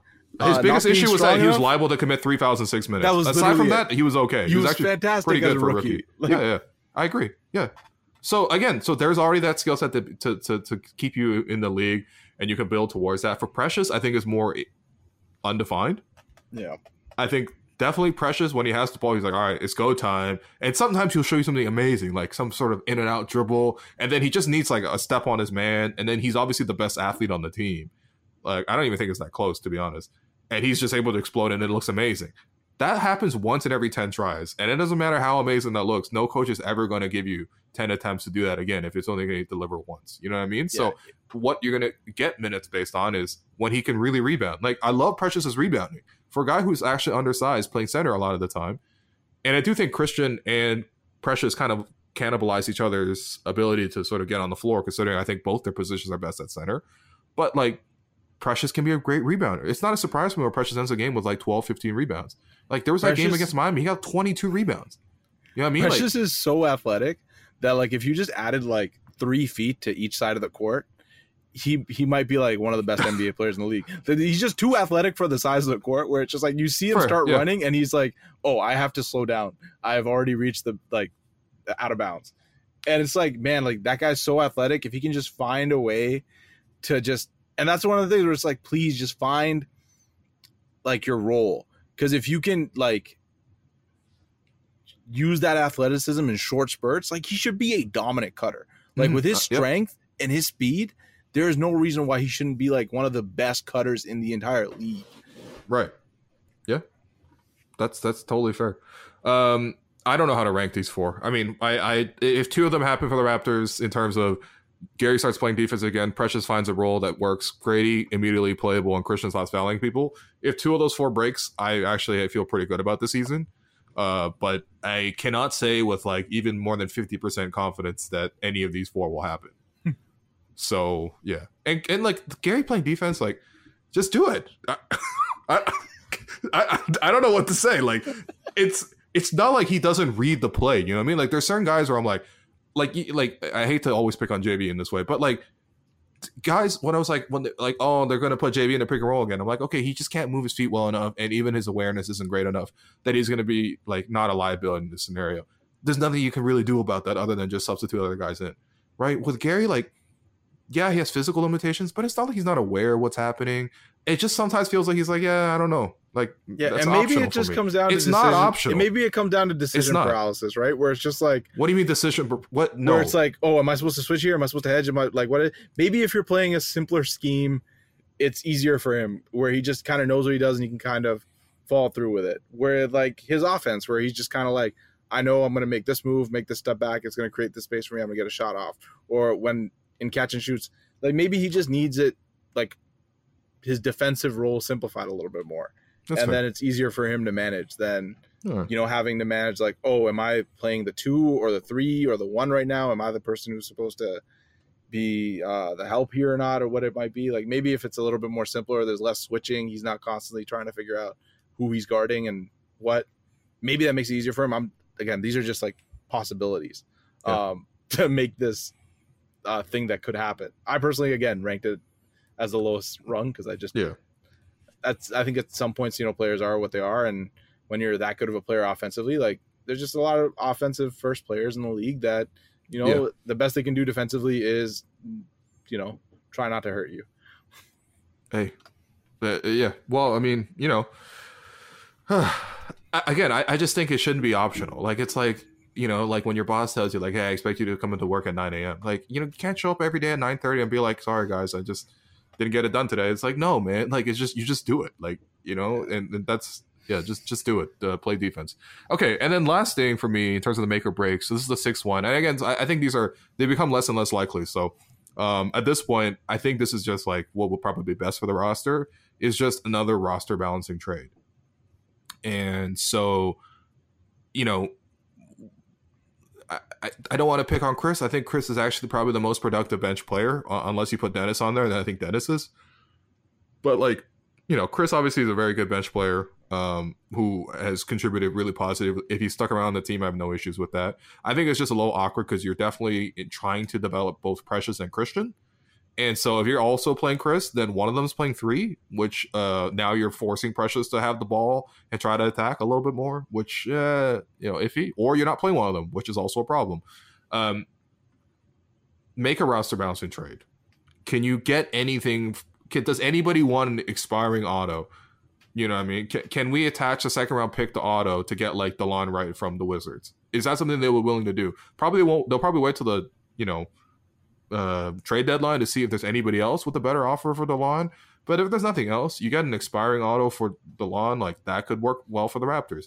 Or maybe you say you flip Chris Boucher into one of those guards that probably can shoot a little bit, play make. I just think I just want one more guard that I can feel confident in because, like, you know, there's like a couple other irons that the Raptors have in the fire right now in terms of like, oh, uh, you know, Javon Freeman Liberty is is on a two way, or like Markquis Nowell is on a two way. Um, you know, you have Jeff Dowtin Jr., who apparently signed a zero dollars guaranteed contract. What does that even mean?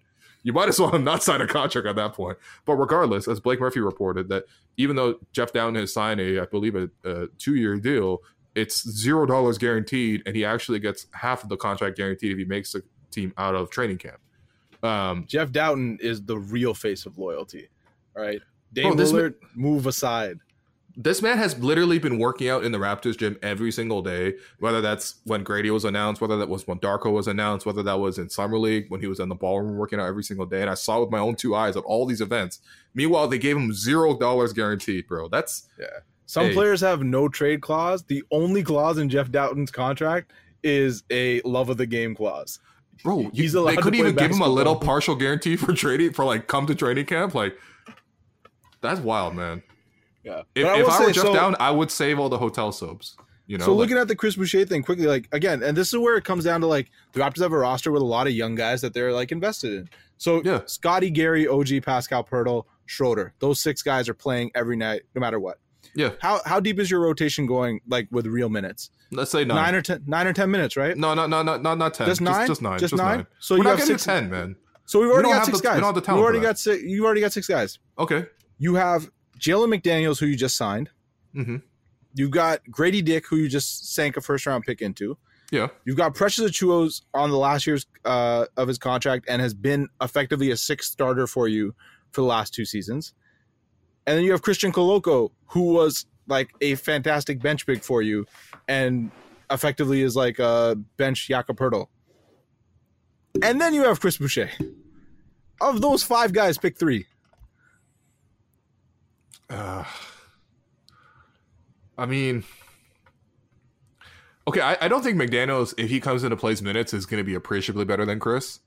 But I also think that like you have now signed a player on the biennial exception, so we're talking about like four point five a year versus you're paying Chris eleven million dollars, but they probably give you similar production. So again, and like McDaniels is twenty five and I, I, I, don't even care about the age. I mean, whatever. Chris doesn't play like a 31, 30 year old or 31 No, no, I know, but like, yeah, when you're talking about investment, Sure. Yeah. Yeah. yeah. No, it's fair. Listen, that's how these. That's how you know. I I, I hate to say that, but this is how things are going to operate. Obviously, like Thad. I mean, Thad, Thad's just in the locker room. You know, and and and I, I think it is important to have a locker room guy. But I mean, like you know. Oh my god, I didn't even put that on this list. I yeah. he was on the roster. no, no, no. You come on, man. Remember when I Thad wrote was out the entire roster? I did not know Thad Young was still on the roster. No, I know Jeff Dowtin's sick looking at that, being like, "Yo, that's eight hard guaranteed million dollars of cash. Meanwhile, I got zero dollars guaranteed. Bro, not even, yo, you couldn't even give him five hundred k, like five, just fifty k or something. Like, uh, anyway, regardless. Um, but yeah, like you know, you have that.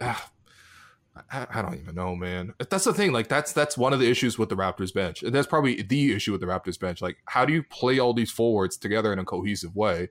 I think having Dennis with that group is good already. Like, that already solves. I think like I don't know if Dennis actually buys into the bench role again, that solves like half your bench issues. I am not even kidding. Like to have an yeah. actual playmaker off the bench is something the Raptors have just have not had. Period in the last three years um, since they promoted Fred to the starting group.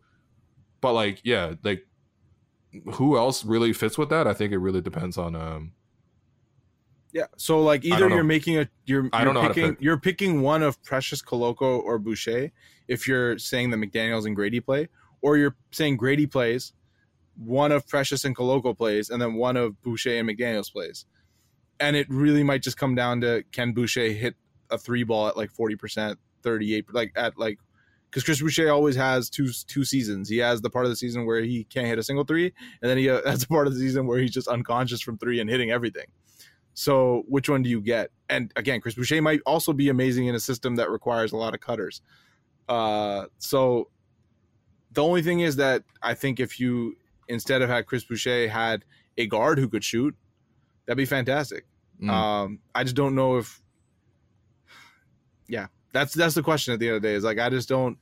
Chris Boucher really does seem like the odd man out, unless you're saying that we're not going to play our first round pick many minutes this season.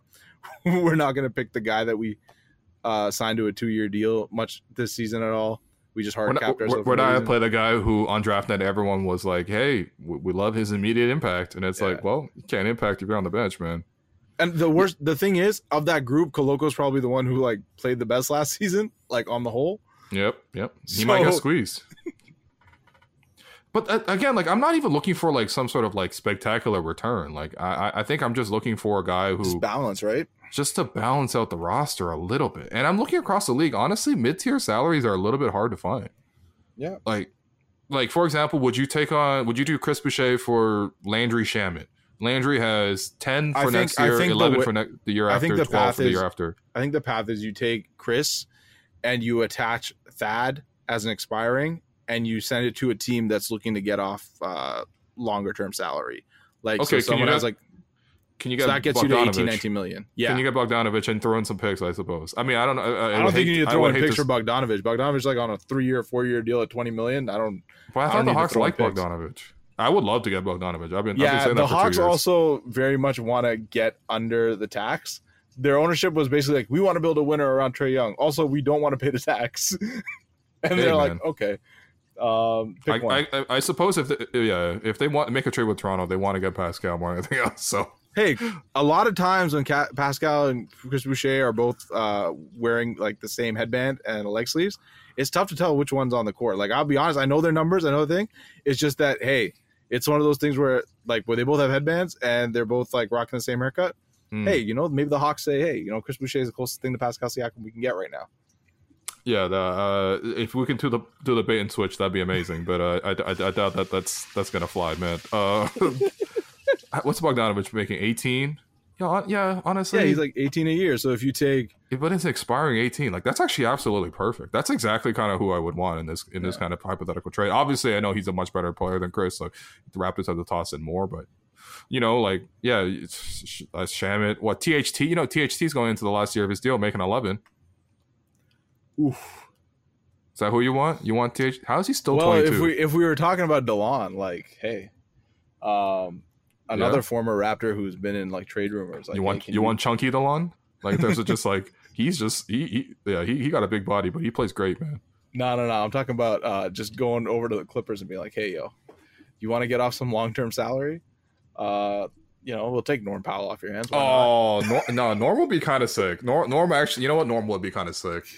Norm and Dennis off the bench together, defensively, obviously, you know, liability, whatever, but like getting scoring off your bench and then you get an entire season Ooh. of who starts, Gary or Norm, and it's going to be fantastic.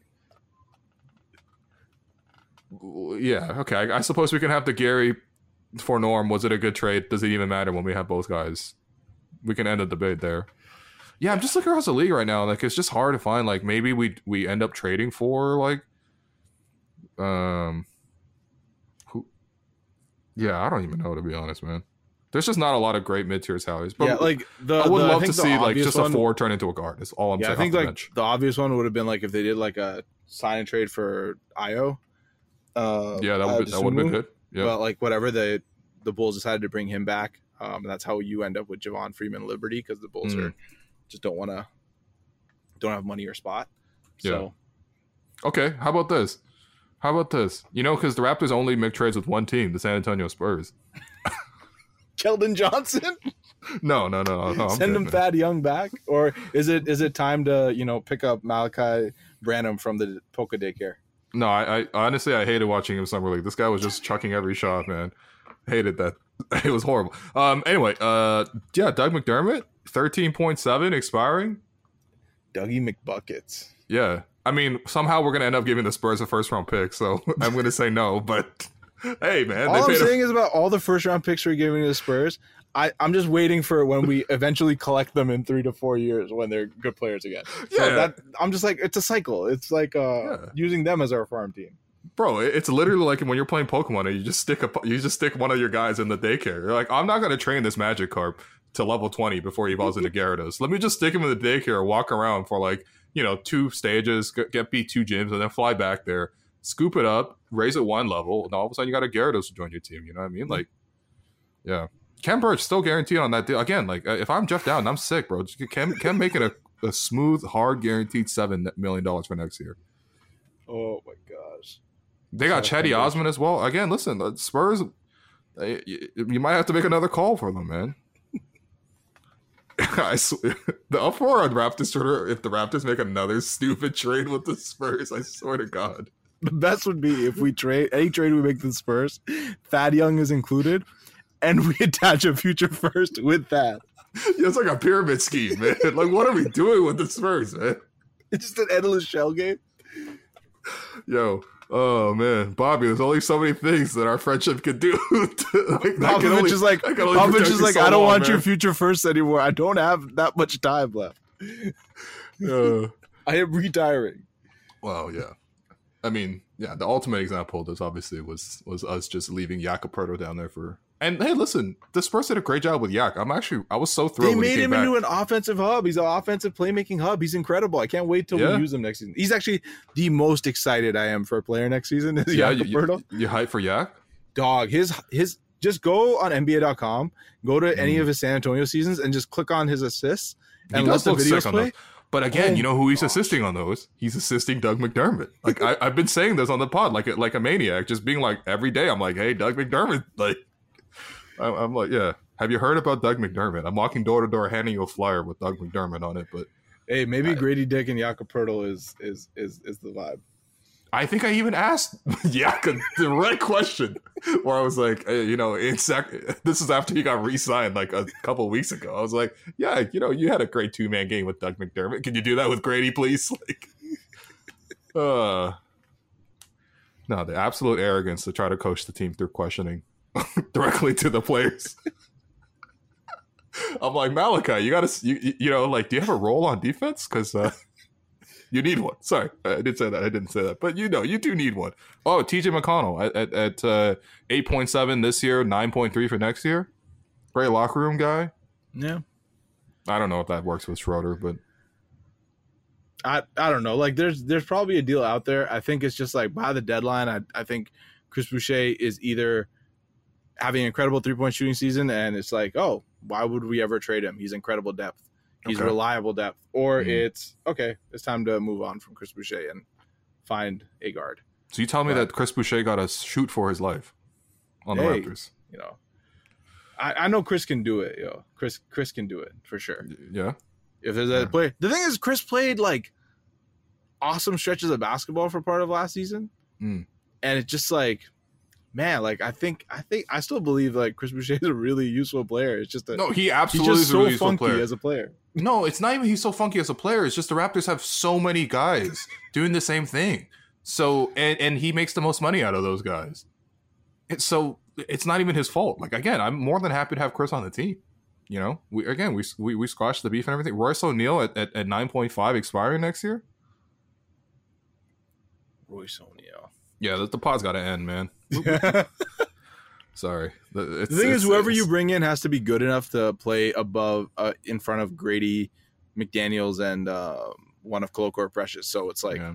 and, and honestly, there's not that much of a point to balancing on a roster in the margins like this. Yeah. When you're not even going to try to contend next year, you know what I mean? Like even exactly. all these things break right, the Raptors make the playoffs and lose in the first round. So that's why we're not having the other conversation, which we can have on ep- future episodes on if the Raptors is just fully pivoting and rebuilding, going a different direction. But I will say this yeah. on all of this: there's one thing that will make the Raptors work next season, and that is if Scottie Barnes pops off. If Scottie Barnes pops yeah, off, I, suddenly oh, yeah, of all of the questions are gone. You don't worry about your future anymore because Scottie Barnes pops off. You don't really, you're not worried about are the Raptors a contender or not because now they have Scottie Barnes popping off alongside Pascal Siakam. Everything makes sense again. So mm. if it works, you don't have a question. It's if it's not working that you then start having to ask questions. And I think you're just we're just gonna have to see it. Like it's just gonna be uh it's just gonna be a process. Either it's yeah. going to work or it's not gonna work. And that's why I, I, my my thoughts on the Raptors was they're they really don't have any hard decisions to make as much as their decisions are going to be made for them by like the results of their players. Like either these guys actually work or they don't. Mm. And if they don't work, then like you don't really have. There's no real choice. It's like, okay, I guess you move on from Pascal Siakam. Okay, I guess you move on from OG Anunoby maybe if he's not if it's still not working. Uh, Fred VanVleet made the decision for you, uh, so he's not back. Mm-hmm. And that's really it. Like either the stuff works or it doesn't. And if Scottie Barnes doesn't hit, and you missed on Scottie Barnes, and you set up your entire team and made decisions to build it around Scottie Barnes and it doesn't hit, then you're just like every other team that had a lottery pick they tried to build around and it didn't work out. And you just restart it. But like this is kind of you're starting to reach the end of the Raptors like of all of like the flexibility they've kept and all the options they've kept open, you're now just reaching the end of the road of it where it's like, yeah. okay, well now you're running out of options and it's now either it's gonna work or not work. And if it doesn't work, like you always have the option to blow it up, but that that's effectively going to be the last option you get left with. And you're getting very close to that. Yeah.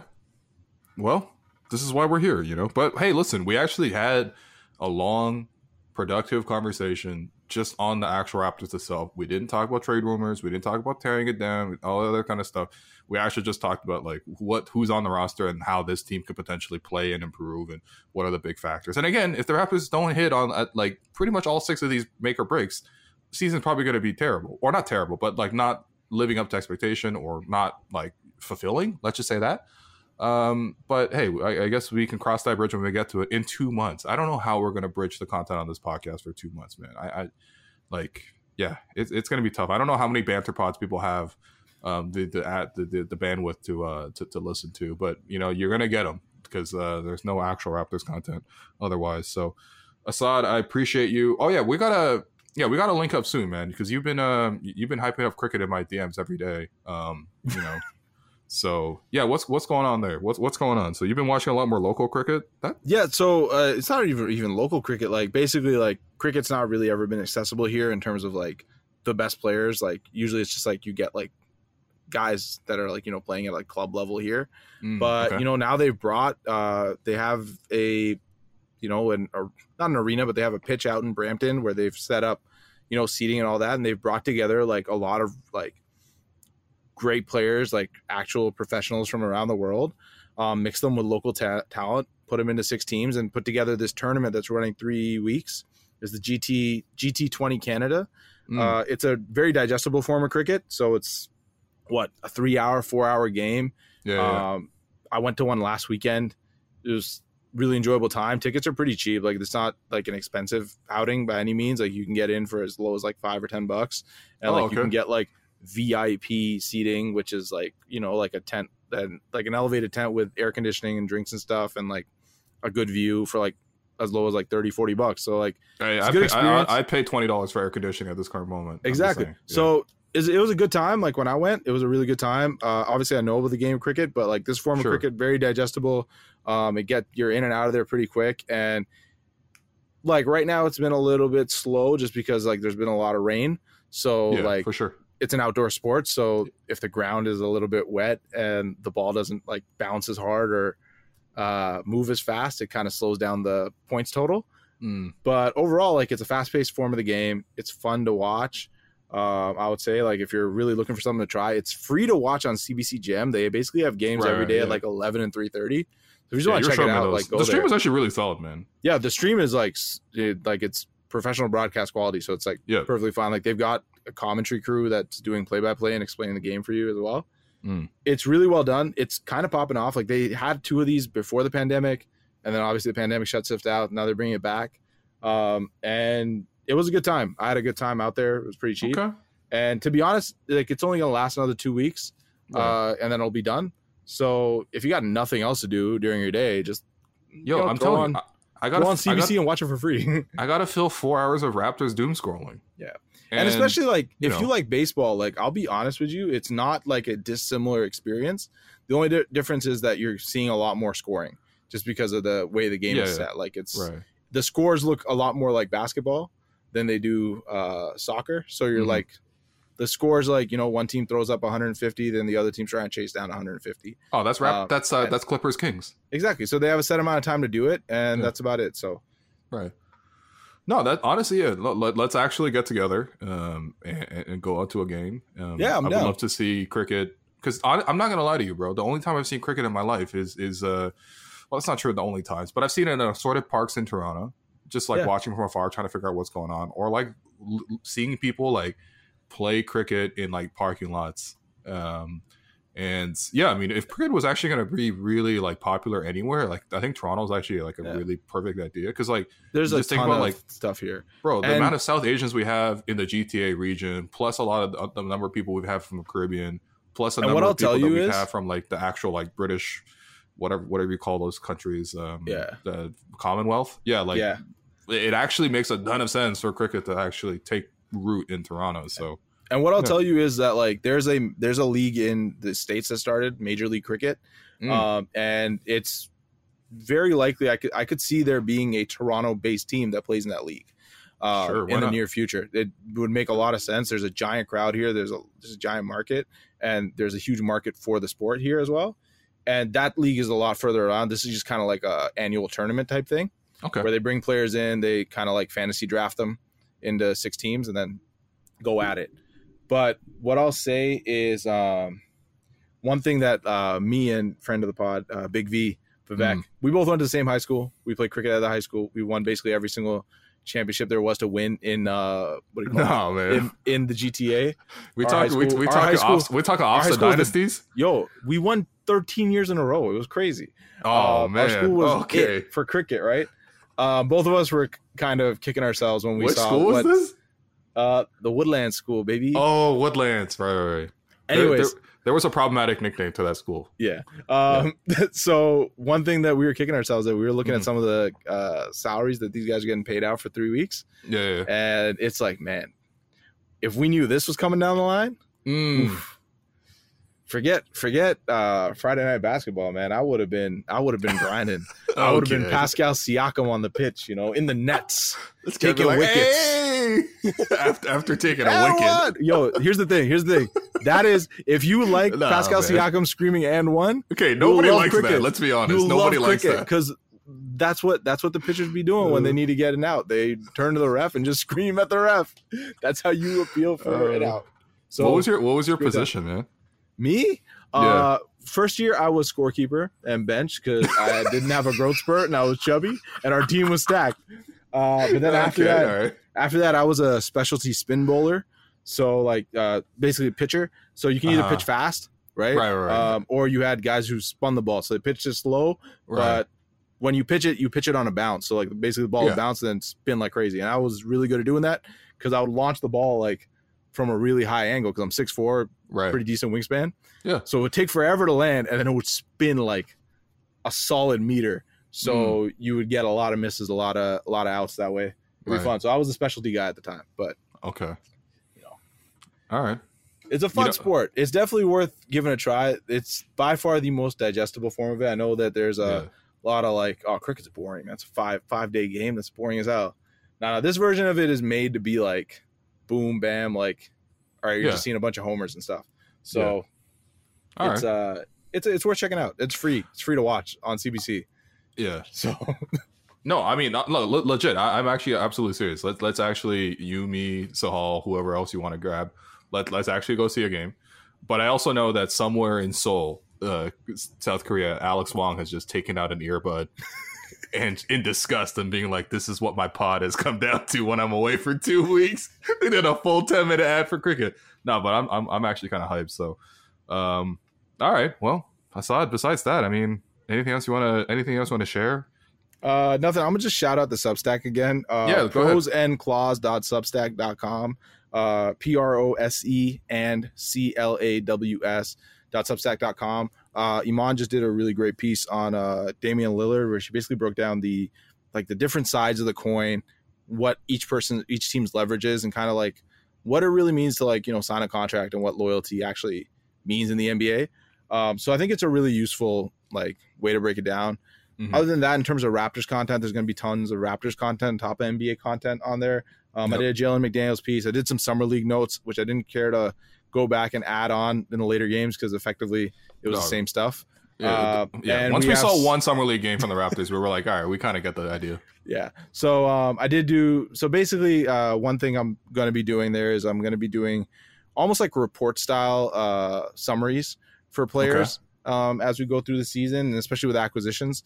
Which uh, so it's like you can kind of hop on, and the first half you can quickly read the summaries, get okay, what's the player good at, what's he not so good at, what are some highlights. When I watch the game, what should I look for, um, and try to basically explain the game, not just like, hey, this is a stat, like oh, Jalen McDaniels has a really good rebound percentage. It's like well, no, it's like, oh, these are the stats Jalen McDaniels has, and this is what it's going to look like on the floor. You're going to see him attacking the paint a lot um, to get rebounds. You're going to see him really active from behind on the help, getting blocks and stuff like that, and running on transition.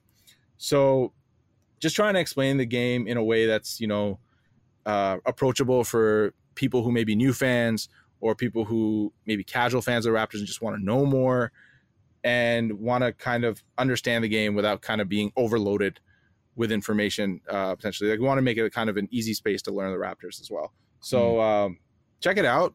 It's free to subscribe to. So just you know, subscribe for free and leave us comments. We have an active. Uh, we want to have an active community there.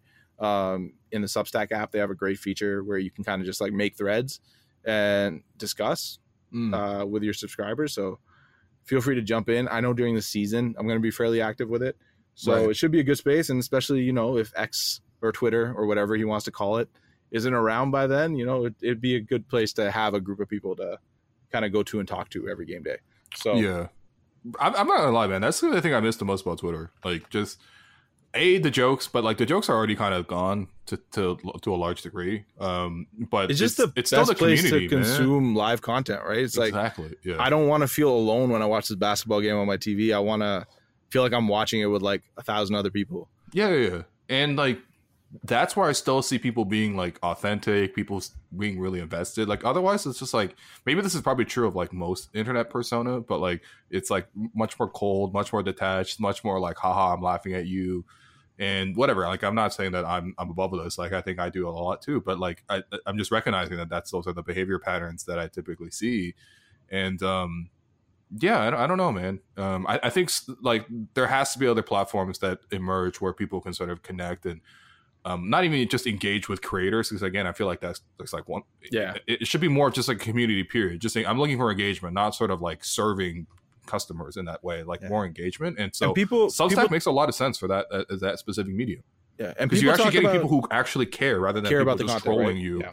or trolling a subject you know like yeah. what's the point? point and even with that like i will say like just on how great twitter is it's just like people talk about social media like oh it's an open conversation like that way you can join the conversation but the thing that made Twitter special is that since it's tailored to being like right now, it's live, it's real time. The conversations are real because like you don't have people filtering through, oh, how do I carve the perfect response? It's like, no, you just saw a dunk, make a mm. make a joke, make a comment. You just saw a play happen, make a comment. Like what's your raw analysis of this? Which is as close as you're going to get to having a real life conversation with friends. Like if I'm yeah. at Will's house and watching the game, both of us like, what the hell? and caught out of play. Like, yeah, what do you mean you missed the backline? Yeah. And that's what you see on Twitter. And I think that that thing you can't really capture in any social media that isn't working in live, real time, chronological order. Like as much as I want an algo to serve me content sometimes, just because I want to like relax, mm-hmm. I want to be like just part of like real time conversation. And I think everybody who's on Twitter is specifically the type of people who crave that uh, which is like I, I just want to be in conversations all the time. So, yeah. well, yeah. So there you go. All right. Well, uh, follow Asad on Twitter at Swire Lasers, um, as, as long as Twitter exists. But uh, yeah, in the meantime, for pod content this week, so my plan was I wanted to do something on Monday, on Wednesday, and Friday. For the life of me, I just did not have other ideas. So came up with this idea very happy Asad was here to talk about it. I don't have any other ideas for content for the week. I will try my best to think for something for next Monday as well. But realistically, we're going to have two pods this week. And I'm sorry, but off season wise, it's going to be pretty difficult unless you really want me to come down and be like, wow, this is the latest Scottie Barnes highlight run from Miami or whatever. And I'm like, come on, guys. We, we did a whole summer of this last year and it didn't work out. So, um, yeah, I, am going to try my best as obviously this is my job, but at the same time, off season is the off season. So content will drop, but I, I really can't guarantee three pods, man. There's just not enough content. So uh, thanks everyone for listening. Please rate, review, subscribe to the show, and uh, yeah, enjoy your summer. You know, like I think just get out there every single day. You know. Yeah, Will took got, Will took the Raptor show to heart. He's like, I'm just like the Raptors. I can't hit three guys. Yo, first off, first off, before I close out, yesterday at the run, I a pretty solid run, man. Pretty solid run. I'm like consistently averaging like in the course of like we're playing usually for. We run from like 9:30 to 11. So in the course of an hour and a half, and you're playing like let's say half the time because it's not like my team's winning all the time. But like I'm like I'll make like three threes, you know, per per run. Like that's not terrible anymore. I, am actually feeling pretty good about my progress. I got a little Duncan Robinson attack the closeout. If I'm coming from the, if the closeout is such that I can get to my right hand, I will take a dribble and get into the middle of the lane for a little like little one push shot floater. I probably should just take it all the way to the basket because I'm like big enough to do that, but I don't have any skill to do that. So I just usually try to throw up a runner. But like, I'm just telling you, man. I'm telling you, the game is coming. All right. I know I've been saying this on hey, the show for like, I'll, I'll tell you, if you're playing like four years. Yeah. If you're playing pickup, like this is something some guy told me um, once in a pickup run like seven years ago, where he was just like, "Yo, like, why do you keep passing up shots? Just take your shot. Stop trying to make the best play. This is mm. pickup. Go hunt your shot." And I just yeah. hunted my shot for like a month straight and then like it just completely opened up my game where I was like, oh, I'm a different type of player yeah, when I'm yeah. hunting my shot because like it just opens up completely different things in your game, and you might not even be the best shooter right now, but just go jack them yeah. up. Because no, I, that's what I'm doing right now because like I'm even starting to notice that like people are actually like a closing out on me or like b they're not leaving me at all. So there's certain ways that I could move to like help the play when I'm not even shooting. Like I'm not saying I have gravity, quote unquote, but like it's even kind of understanding those effects. So anyway, like I'm just saying, man, get outside, play basketball, play soccer.